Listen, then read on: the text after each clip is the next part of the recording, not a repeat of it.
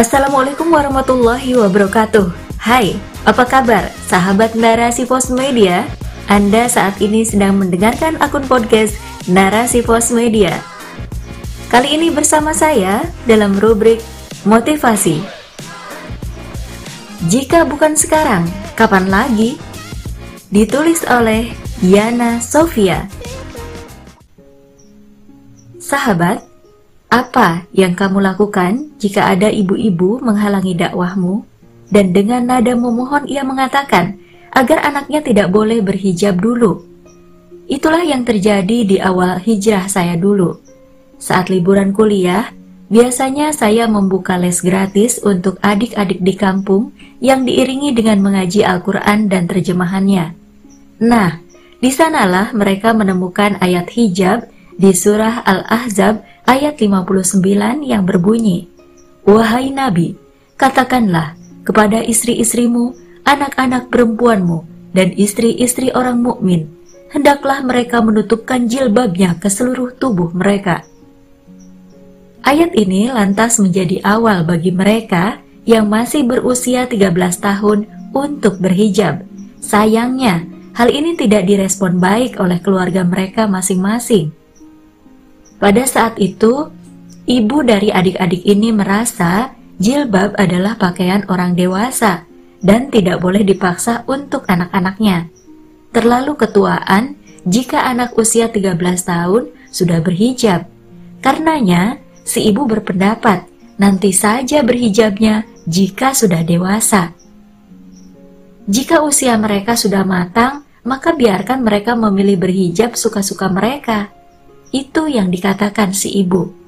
Sungguh, saya kehilangan kata-kata untuk membalas ucapan si ibu. Walau bagaimanapun, seorang ibu memiliki hak atas anak-anaknya sendiri ketimbang orang luar yang hanya guru les mereka. Dalam kondisi itu, saya hanya bisa merespon kekhawatiran si ibu dengan menjelaskan, alangkah bahagianya ibu memiliki anak yang mau berhijab di usia sebelum balik. Sementara yang sudah dewasa banyak mengumbar auratnya dan susah untuk diajak taat. Sembari saya menjelaskan keutamaan hijab bagi muslimah yang merupakan perintah Allah. Namun, lagi-lagi si ibu menolak. Ia beralasan anaknya belum cukup usia untuk berhijab. Saya berhusnuzon Mungkin si ibu ingin anaknya benar-benar paham dahulu hakikat hijab, agar kelak memakainya tidak main buka sesuka hati. Walau hati kecil juga menyayangkan, alasan masih kecil ini tidak sesuai syariat. Karena jujur, saya yang hijrah di bangku kuliah saja menyesal. Kenapa tidak dari kecil belajar Islam dan menutup aurat? Sungguh, Hari ini kita bisa melihat secara langsung ada banyak bocah terlibat masalah dekadensi moral. Akibat sekularisme, remaja hari ini makin jauh dari didikan Islam dan karakternya sebagai generasi terbaik. Tidak hanya dewasa, usia bocah pun kini terjebak dalam masalah degradasi moral yang parah. Seperti yang terjadi di Kecamatan Mojokerto, Jawa Timur baru-baru ini Anak TK usia 6 tahun diperkosa oleh tiga bocah anak 8 tahun sebanyak lima kali sejak 2022. Kejahatan bocah lainnya juga terjadi di Nunukan, Kalimantan Utara. Bocah 8 tahun mencuri sebanyak 23 kali dengan nominal di bawah 10 juta rupiah. Lalu berita lainnya datang dari Makassar. Dua remaja dibekuk polisi karena membunuh bocah 11 tahun, di mana salah satu pelakunya masih berusia 14 tahun. Sahabat, ini adalah segelintir fakta kejahatan yang dilakukan anak usia bocah yang seharusnya dalam pola asuh dan asih keluarga. Di usia ini, seharusnya mereka sedang asik bermain dengan teman sebaya, sembari diarahkan untuk meningkatkan pengembangan karakter dan kualitas akademiknya, baik di rumah maupun di sekolah. Sayangnya, di usia sangat belia, mereka harus terjerumus dalam perilaku tercela yang jauh dari karakter generasi terbaik. Jika masih kecil saja sudah terlibat perzinaan, pencurian, dan pembunuhan, bagaimana besarnya? Karena itulah pendidikan agama wajib diterapkan sejak usia dini agar kelak dewasa lebih mudah diarahkan.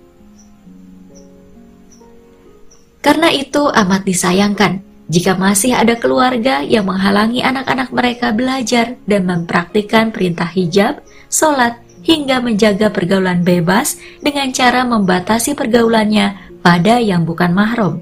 Terlebih, membentuk kepribadian Islam bukan perkara mudah di alam sekularisme. Jika anak berkeinginan untuk taat, walaupun awalnya hanya coba-coba berhijab, apa salahnya jika keluarga mendukung? Bukankah hal ini akan memudahkan kerja orang tua juga? Saya pernah kaget sekali saat salah seorang adik hijrah mengeluhkan ia tidak bisa berhijab dan sholat malam karena ibunya beranggapan berpakaian syari menandakan pakaian ustazah, belum pantas seorang anak memakainya. Sementara sholat malamnya dihalangi orang tua karena khawatir anaknya sesat. Sebab si ibu hanya tahu sholat wajib itu lima waktu sehari semalam. Fenomena ini makin membuka mata kita Sekularisme bukan hanya menjauhkan peran ibu dari tugas mencetak umat mulia, namun juga menciptakan kebodohan bagi seluruh umat manusia.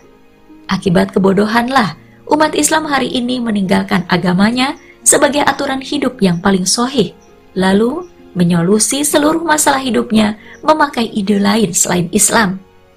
Maka wajar, ibu yang seharusnya menjadi madrasah ula bagi anak malah tidak tahu harus mendidik anaknya dengan apa.